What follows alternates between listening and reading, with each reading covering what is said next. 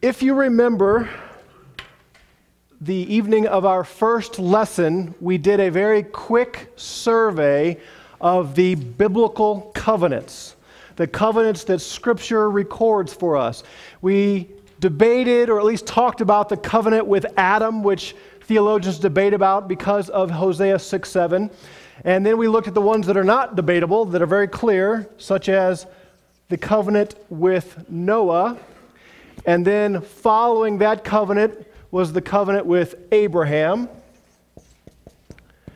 And following that covenant was the covenant with Israel through Moses. And following that covenant was the covenant with David, the great king.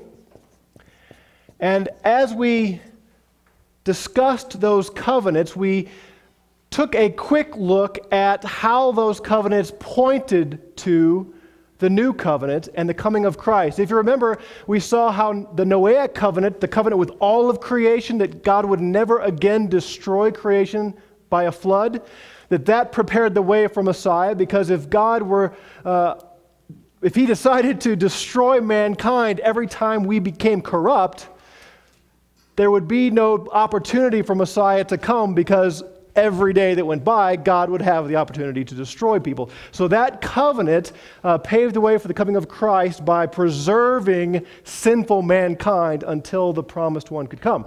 So we saw how that pointed to Christ. Then we looked at the Abrahamic covenant briefly, and we talked about how the New Testament tells us plainly that when God said, All the nations of the earth will be blessed in Abraham, that promise was fulfilled in Christ. And we will look at that tonight in more detail. But the Abrahamic covenant clearly talks and speaks to and looks forward to the coming of Christ in the new covenant. And we talked about how the covenant with Moses, or I'm sorry, with David, also pointed to the coming of Christ because the New Testament tells us that when God said to David, One of your descendants will forever sit on the throne, Jesus was the ultimate fulfillment of that promise. He's sitting on the throne not of earthly Jerusalem, but on heavenly Jerusalem. He is reigning over not just a piece of land in the Middle East, but over all heaven and all earth. And so we saw quickly how these covenants foreshadowed and prepared and looked toward the coming of Christ in the new covenant. But if you remember, we skipped over the covenant with Moses. We did not spend any time looking at the Israeli covenant or the covenant with Israel. And the question that we're going to ask tonight is how does that covenant point to Christ? How does it prepare the way for Christ? Now, before we get into this, there is something that we need to make sure everyone understands. We've alluded to this in past lessons, but I want to make sure this is clear. And in order to do this, I want us to look together at Deuteronomy chapter 4, verse 13. Here again in this book, where Moses is revealing to the next generation, the young generation of Israelites who are about to enter into the promised land, reminding them of the covenant terms in Deuteronomy 4, verse 13, he makes this statement. He says, So he, that is God, declared to you his covenant, which he commanded you to perform, comma, that is, comma, the Ten Commandments, semicolon, and he wrote them on two tablets of stone. It is crucial that we understand this. The covenant that God made with Israel is explicitly and specifically referred to here as the Ten Commandments and the two, uh, two tablets of stone. So, we need to etch this in our thinking when we read the New Testament. The Old Covenant is the law of Moses, is the Ten Commandments, is the two tablets of stone. Those terms are synonymous. And I stress this because as part of our purpose in this class to uh, show the teaching of new covenant theology in contrast to covenant theology and dispensational theology, our covenant theology brothers would say to us that the law of the Old Testament is divided into three parts. There is the ceremonial laws, the ritual laws, the laws talking about the sacrificial system and the priesthood. There is the civil aspect of the laws that give Israel their national requirements. And there is the moral law, the Ten Commandments. That threefold distinction that they make is never made in the scripture anywhere.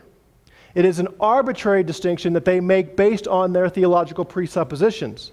But uh, what I want you to be aware of when you read the New Testament scriptures, when it says something about the law or the old covenant, I just read to you from Deuteronomy 4:13, the old covenant, the law is the same thing as the 10 commandments or the two tablets of stone. So those terms all mean the same thing. They refer to the same thing. God made a covenant with Israel, and as an aspect of that covenant, he gave them stipulations. They're part of keeping the covenant. That's the Ten Commandments, which were written down on the two tablets of stone, the law of Moses. So keep that in your thinking as we look at our, our text tonight and as you read the New Testament. It will help you from falling into some theological traps that cannot be sustained from the Scripture. Okay, with that as some background, let's turn our attention now to what is or was the purpose of the Old Covenant. You remember what Peter called that covenant it was a relentless, overwhelming, unbearable yoke on the backs of the necks of him and the other apostles and all of the Jewish forefathers. He said, None of us could bear this yoke. And God, of course, knew they would not be able to bear that yoke. So, why in the world did he give it? Why did he lay upon the people of Israel this covenant that he knew for certain they would break and bring upon themselves the devastating overwhelming curses that we talked about last week that would lead to their absolute certain destruction. Well, we don't have to guess. We don't have to speculate. We don't have to put together our theological heads and come up with something. The New Testament tells us clearly why God established this covenant. And the first place we're going to look is in 2 Corinthians chapter 3. It's the passage that we began with at the start of this series. If you remember in this chapter, Paul is comparing the new covenant with the old covenant. And we will come back to this again and again. But tonight I want to pick up with verse 6, where uh, Paul says that God made us adequate as servants of a new covenant.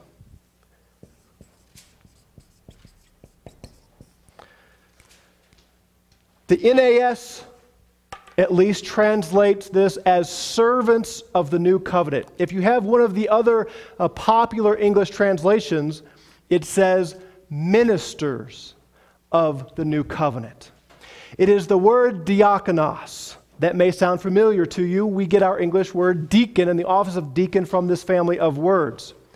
We know what a servant is or a minister uh, often we think of pastors as ministers because we serve the people of the church by proclaiming the Word of God.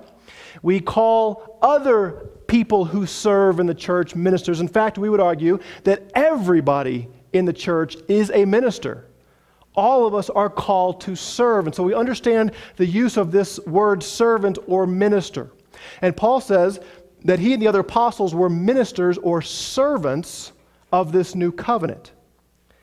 Then he uses the same word in verses 7 and 9 to speak of the Old Covenant. And he says in verse 7 about the Old Covenant that it was a ministry of death. And in verse 9, he calls it a ministry of condemnation. Notice the word ministry. It's a form of the same word for servant. We think of ministries, We know lots of Christian organizations that have the, the term ministries in their name. We think of campus ministries that have a particular purpose to serve college campuses with the gospel. We think of missions organizations that are ministries. Uh, we think of organizations that help poor children in other parts of the world. All of these are various ministries. They are s- special services, service oriented organizations that have a clear purpose. That's what the idea of ministry is it's serving with a purpose. Paul calls the old covenant a service, a ministry. But he says it's a ministry of death and a ministry of condemnation. Does that strike you as odd?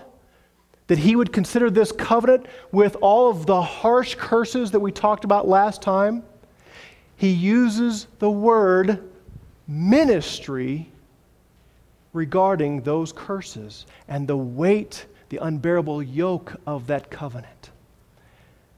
So, as we think about the Old Covenant, we need to think of it as a service to Israel.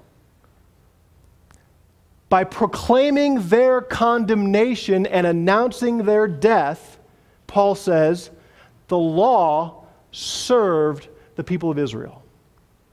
So, our question is how? What was the point or the purpose of that ministry. Again, we are not left to speculate. The New Testament tells us.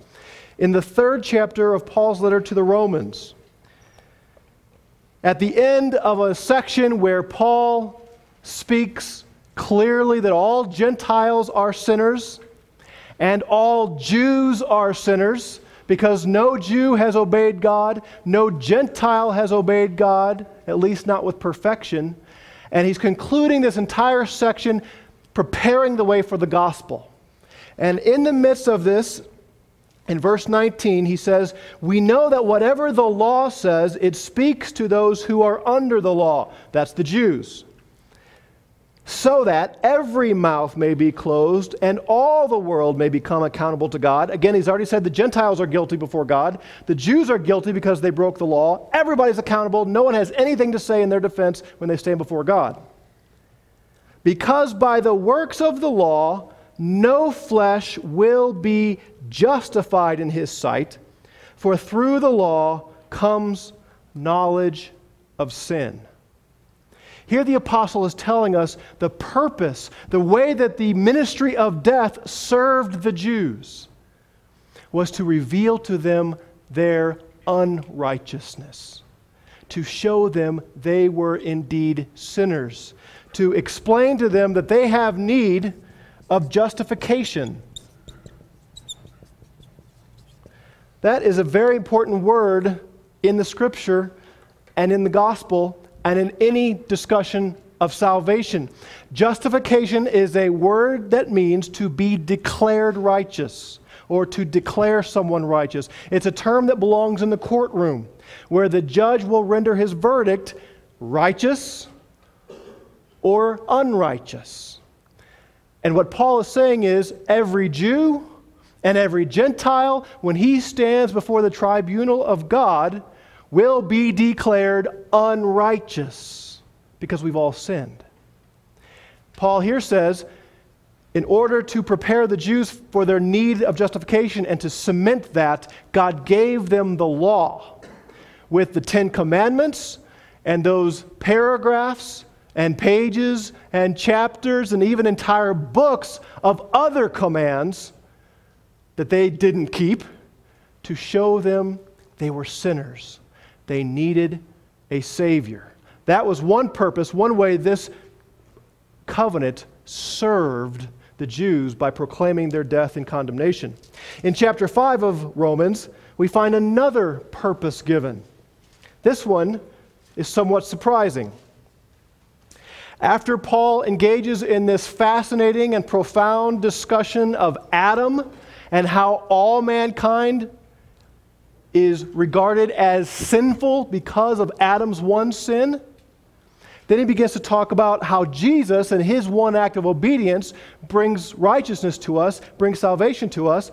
And in the midst of this, or toward the end of it rather, in verse 20 of chapter 5, Paul says, The law came in so that, that so that is a very important word, it's introdu- introducing purpose, so that the transgression would increase. Think about that.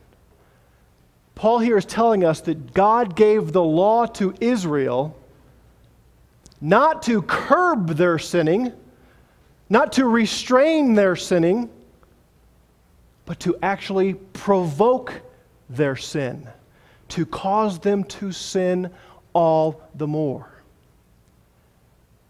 Now, at first glance, that seems odd to us, or at least it does to me. But you see, as we're going to discover in just a moment more in depthly, the way the law served Israel was to point out their sin and to cause them to sin more so that they would abandon the old covenant in terms of hoping for justification and righteousness and turn to the Savior. And in that way, the old covenant served Israel. Now, the passage that deals with this most expansively in the New Testament is Galatians chapter 3. And that's where we're going to spend the remainder of our time tonight. I wish we had the time to spend three or four hours going through this because that's probably what it would take to unpack everything that is here. But we're not going to take three or four hours, Lord willing. And we're not going to carry this over till next week because I don't want to lose the flow of the passage. So we're going to try to uh, get everything we can out of this chapter in our sitting tonight. But let's begin by kind of catching a glimpse of what's going on here. The first thing we need to know about this chapter is what the blessing of Abraham is. What is it that Abraham was looking for and expecting? Look with me at the verses 6 through 9 of Galatians 3, where Paul says, Even so, Abraham believed God, and it was reckoned to him as righteousness. Therefore, be sure that it is those who are of faith who are the sons of Abraham. The scripture, foreseeing that God would justify the Gentiles by faith, preached the gospel beforehand to Abraham, saying, All the nations will be blessed in you. That is a profound section we could spend a long time just wrestling with and learning from that section. What Paul is talking about here is that God made promises to Abraham. And specifically, he said, In you, all the families, all the nations of the earth will be blessed. And Paul tells us what God meant by that promise. And just reading the Old Testament would not show this to you. This is new information. This is part of the mystery that he talks about in Ephesians 3 that was hidden, that is now revealed. Paul says that that promise to Abraham that all the nations would be blessed in him was God saying to him, he would one day bless the Gentiles by granting them justification by faith. Did you catch that? Abraham, he said, Look out at the stars in heaven, count them if you can. And Abraham said, one, two, three, four, five. I don't know how far he got before he lost count. But God said, okay, stop counting. You can't get them all. I want you to know you're going to have more children, more descendants than there are stars in the sky. And the text says that Abraham believed God, and God counted that to his record as righteous. Now he's just before God. He believed, he had faith in the promise of God, and God declared him righteous right then. He was justified by faith, not by his works, not by obedience, but by his believing the promises of God. Then God said, I'm going to give you so many descendants, that are, and you're going to be a blessing to all the earth, all nations. And what Paul tells us is that was talking about the gospel. That was talking about the advent of Christ and the message being taken throughout the world of justification by faith in the gospel, in the message of Christ. This is profound. So then, he says in verse 9, those who are of faith are blessed with Abraham the believer. We will come back to that at the end. So, the blessing of Abraham that is primarily of concern in this passage is justification, being declared righteous by faith. Now, he also ties together the blessing of Abraham with the promise of the coming of the Spirit, but we will, uh, for time's sake, we will move past that for now. Then in verses 10 and following, he begins to talk about the curse of the old covenant, which we looked at last time. Listen to what he says. For as many as are of the works of the law are under a curse. Did you catch the totality, the universality of what he's saying here? As many as are of the works of the law. Everyone, every Jew, who is a member of that covenant of the works of the law, they're under a curse. Why? Because they all broke the covenant. For it is written, Cursed is everyone who does not abide by all things written in the book of the law to perform them. Now that no one is justified by the law before God is evident, for the righteous man shall live by faith. He's saying again, the scriptures did prophesy of justification by faith, even if that was not the central theme. However, the law is not of faith. On the contrary, quote, he who practices them shall live by them. So he's setting up the contrast the righteousness that comes by faith and the righteousness that is, uh, belongs to someone from keeping the law. That other one, the latter one, is a problem because no one keeps the law. Christ redeemed us from the curse of the law. If you're going to understand the book of Galatians, you have to understand who the pronouns we or us refer to. It refers to the Jews. Whenever you're reading the book of Galatians and you see we or us, think Jews. And when you see you, think the Galatians, the Gentiles. Christ redeemed us from the curse of the law. He took upon himself as he was hanging there the wrath of God that belonged to unbelieving Israel. He brought it upon himself so that the Jews who believed the gospel could be forgiven because now they don't have the curses of the old covenant to be concerned with in order that in Christ Jesus the blessing of Abraham might come to the Gentiles so that we would receive the promise of a Spirit through faith. And again, there's, there's a lot in those two verses that we just don't have time to get into tonight. We may come back to this at a future time. Starting in verse 15, we pick up the main thrust of the argument as to how it pertains to the purpose of the Old Covenant. He says, Brethren, I speak in terms of human relations even though it is only a man's covenant, yet one, when it has been ratified, no one sets it aside or adds conditions to it. What does that mean? Well, he's just giving a human analogy, an illustration that anybody can understand. Suppose that I called up Fisk Lawnscapes and I said, Ben, I'd like you to come out and give me a bid on mowing my lawn every week for the three months of the summer June, July, and August. And so he agrees that uh, for the, every week for those uh, three months, he will send his crew out to mow my lawn, and we agree that uh, I will pay him $100 a month. And we write up a contract, and he is obligated to mow my lawn those three months every week. I'm obligated to pay him $300. We read it, we agree, and we both sign on the dotted line. Then he leaves, and, and I go play golf. well, let's say that in the middle of July, I call him up and say, Hey, man, why aren't you keeping your end of the bargain? And he says, What? Haven't my guys been out there? Well, yeah, they've been out to cut my grass, but they didn't trim my trees. They didn't get all the dandelions out of my yard, and they didn't build the retaining wall with a nice little trickling waterfall that I'd ask for. And he says, Well, you didn't put that in the contract. And I say, Yes, I did. After you left, I started writing. and I wrote in there dandelion removal, tree trimming, Nice little trickly waterfall. It's right here in my contract. He would say, No, no, no, no, that's not how it works. Once we have agreed and established this covenant, this contract, and signed on the dotted line, it's set. You can't dismiss it, you can't nullify it, you can't add to it, you can't change it, it's set. That's the point Paul's making. Even in human terms, even in our relationships, when someone has made an agreement and ratified it, it's set. And nothing that happens later can alter that contract. So, he says, in verse 17, what I'm saying is this the law, which came 430 years later, that is, after the covenant with Abraham, does not invalidate a covenant previously ratified by God so as to nullify the promise.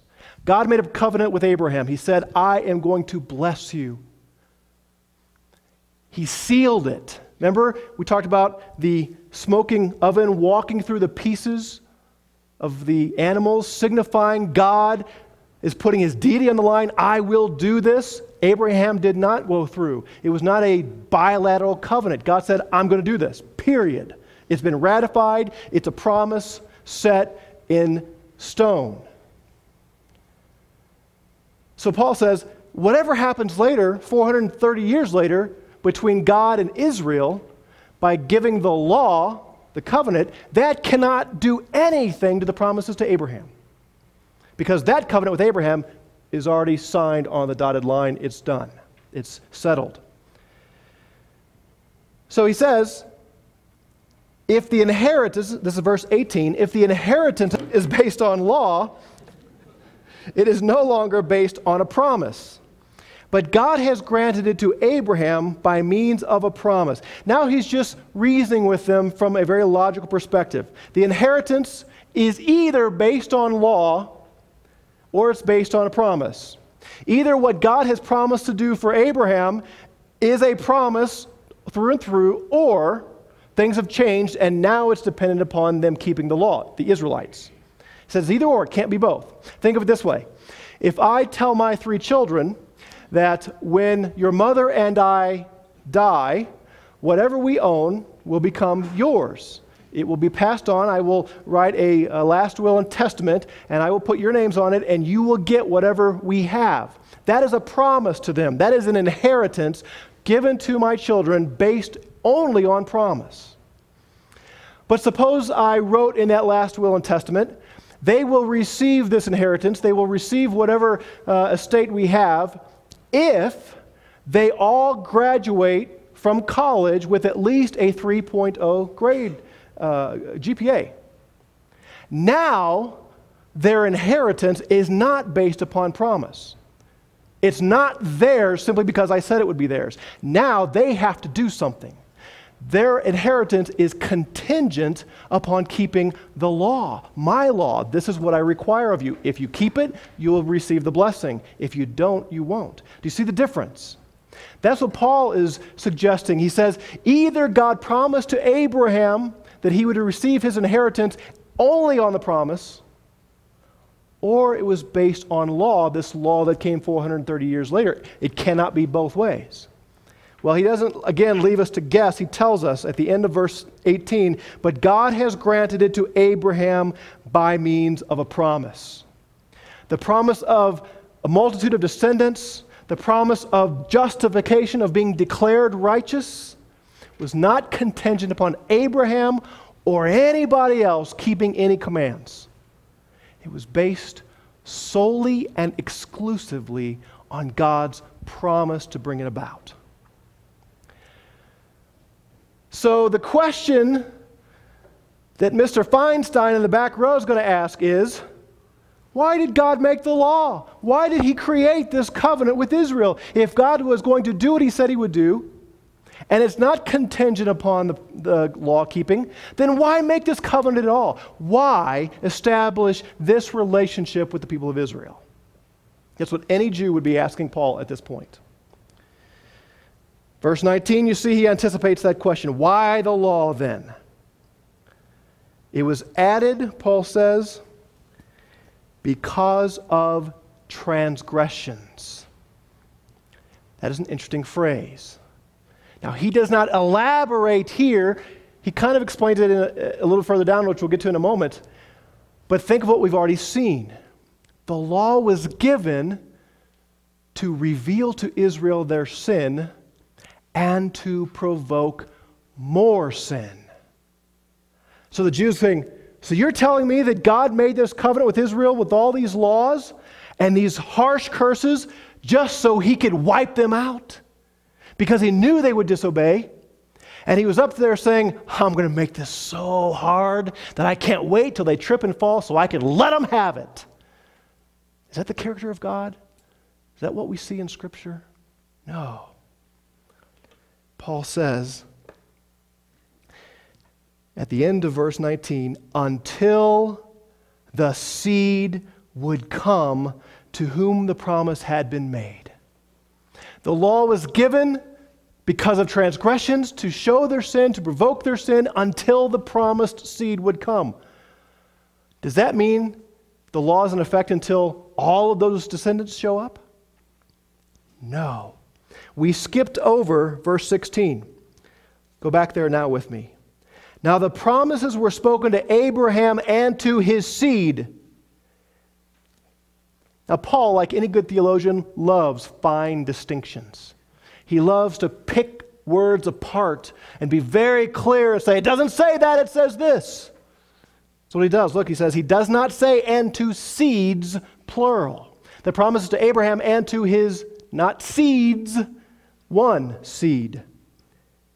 Referring not to many, but to one, quote, and to your seed, singular, that is Christ. When God made promises to Abraham and to his descendants,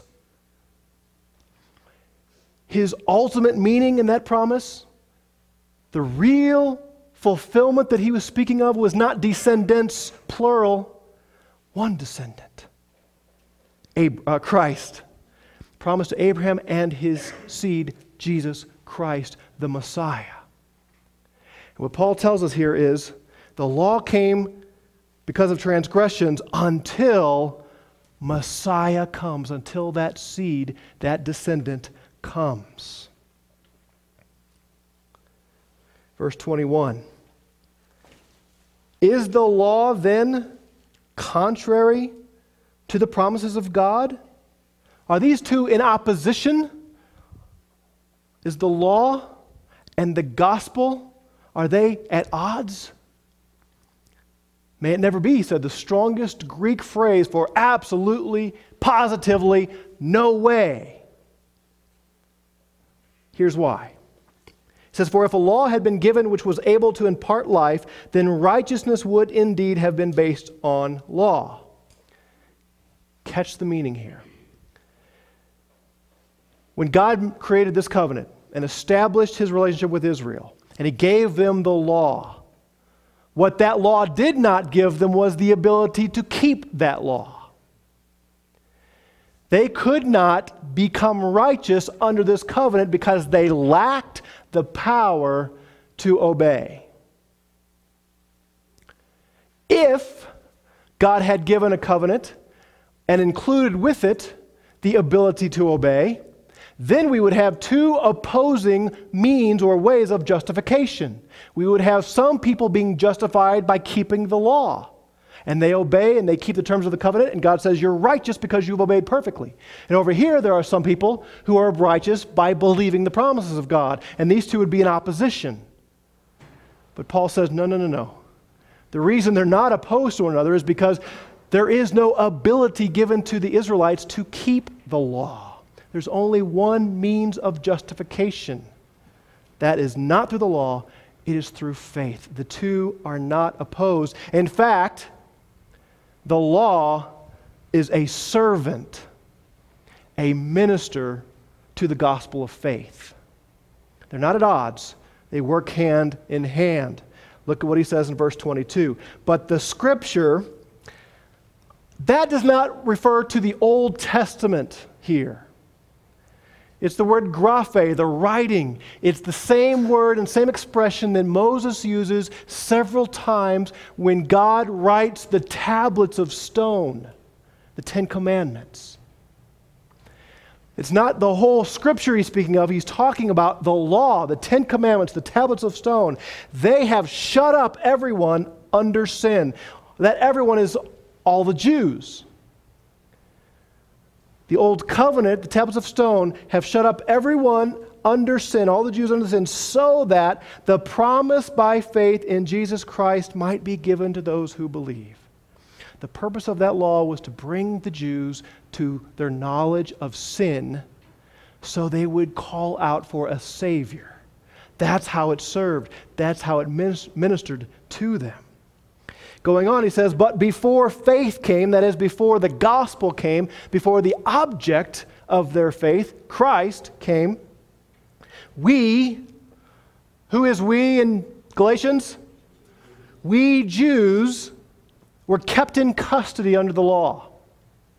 That's a word that means to be put under guard, under lock and key. It's used sometimes of guards posted surrounding a city and no one gets in or out. That's what Paul says the law did for the Jews. It kept them surrounded by these uh, guards, you couldn't get out of the covenant, you couldn't go anywhere.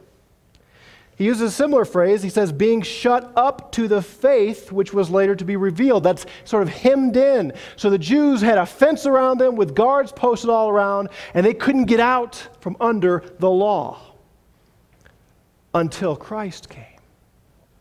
He uses a third metaphor for the law. Verse 24 Therefore, the law has become our tutor. When you think of tutor in our day, you think of a private teacher. If a child is struggling with math or science, you might look for someone who has some expertise in one of those fields and hire that person to come and privately teach your child at home. That's not what this word tutor is talking about. It is the Greek word pedagogue or pedagogue. And in antiquity, the pedagogue was not so much an instructor as a disciplinarian. This person would be hired, usually it was a slave.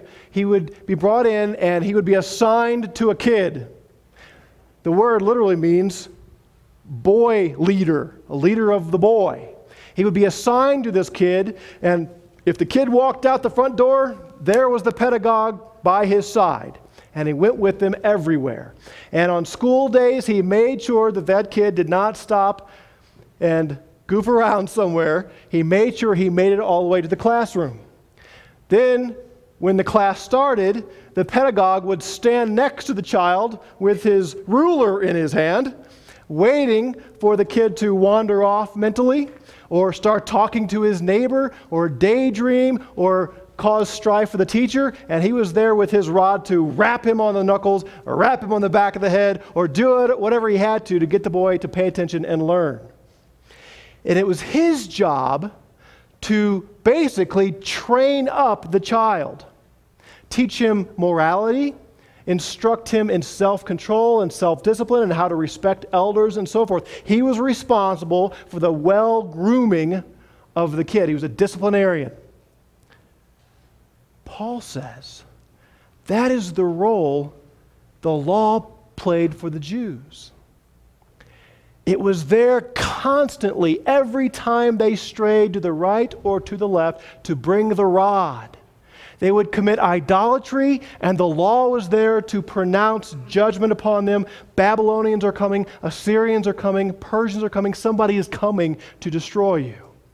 Every time they committed murder or adultery or any of the acts of disobedience, the law was there to say, You are in error.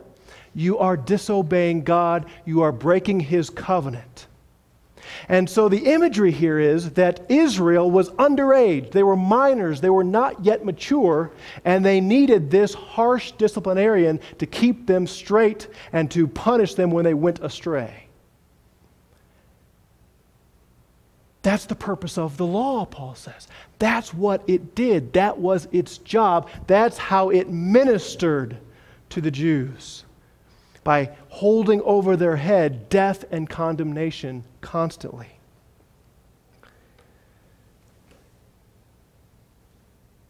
He says, Therefore, the law has become our tutor to lead us to Christ. so that we may be justified by faith. God was not standing up in heaven just waiting and hoping to have the opportunity to bring down the crushing blow on Israel. He gave them the law with all of its weighty curses and unbearable yoke to lead them to Christ, to cause them to break the law and realize they could not keep it Therefore, they were under its curse, and to provoke them to cry out to him for mercy. And when the Savior came, to believe in him and be forgiven and justified. And what did they do? They said, We don't need a Savior. We are righteous. Led by the Pharisees, they pronounced to the whole world and especially to Christ, we are righteous. Don't talk to us about deliverance from sin. Don't talk to us about the need of forgiveness and justification. We are God's people. We are righteous. And Jesus kept telling them they were sinners. They were whitewashed tombs with dead men's bones inside. And finally, they killed their Savior. By and large, they refused to accept or acknowledge their need of the Messiah for salvation. But Paul says, this is why we were given the law. This was its purpose to lead us to Christ so we might be justified. But now that faith has come, we are no longer under the pedagogue. Now that the object for which the law was pointing, the very end goal of everything in the law has come, we're not under the pedagogue anymore. We don't need the disciplinarian. Christ is here.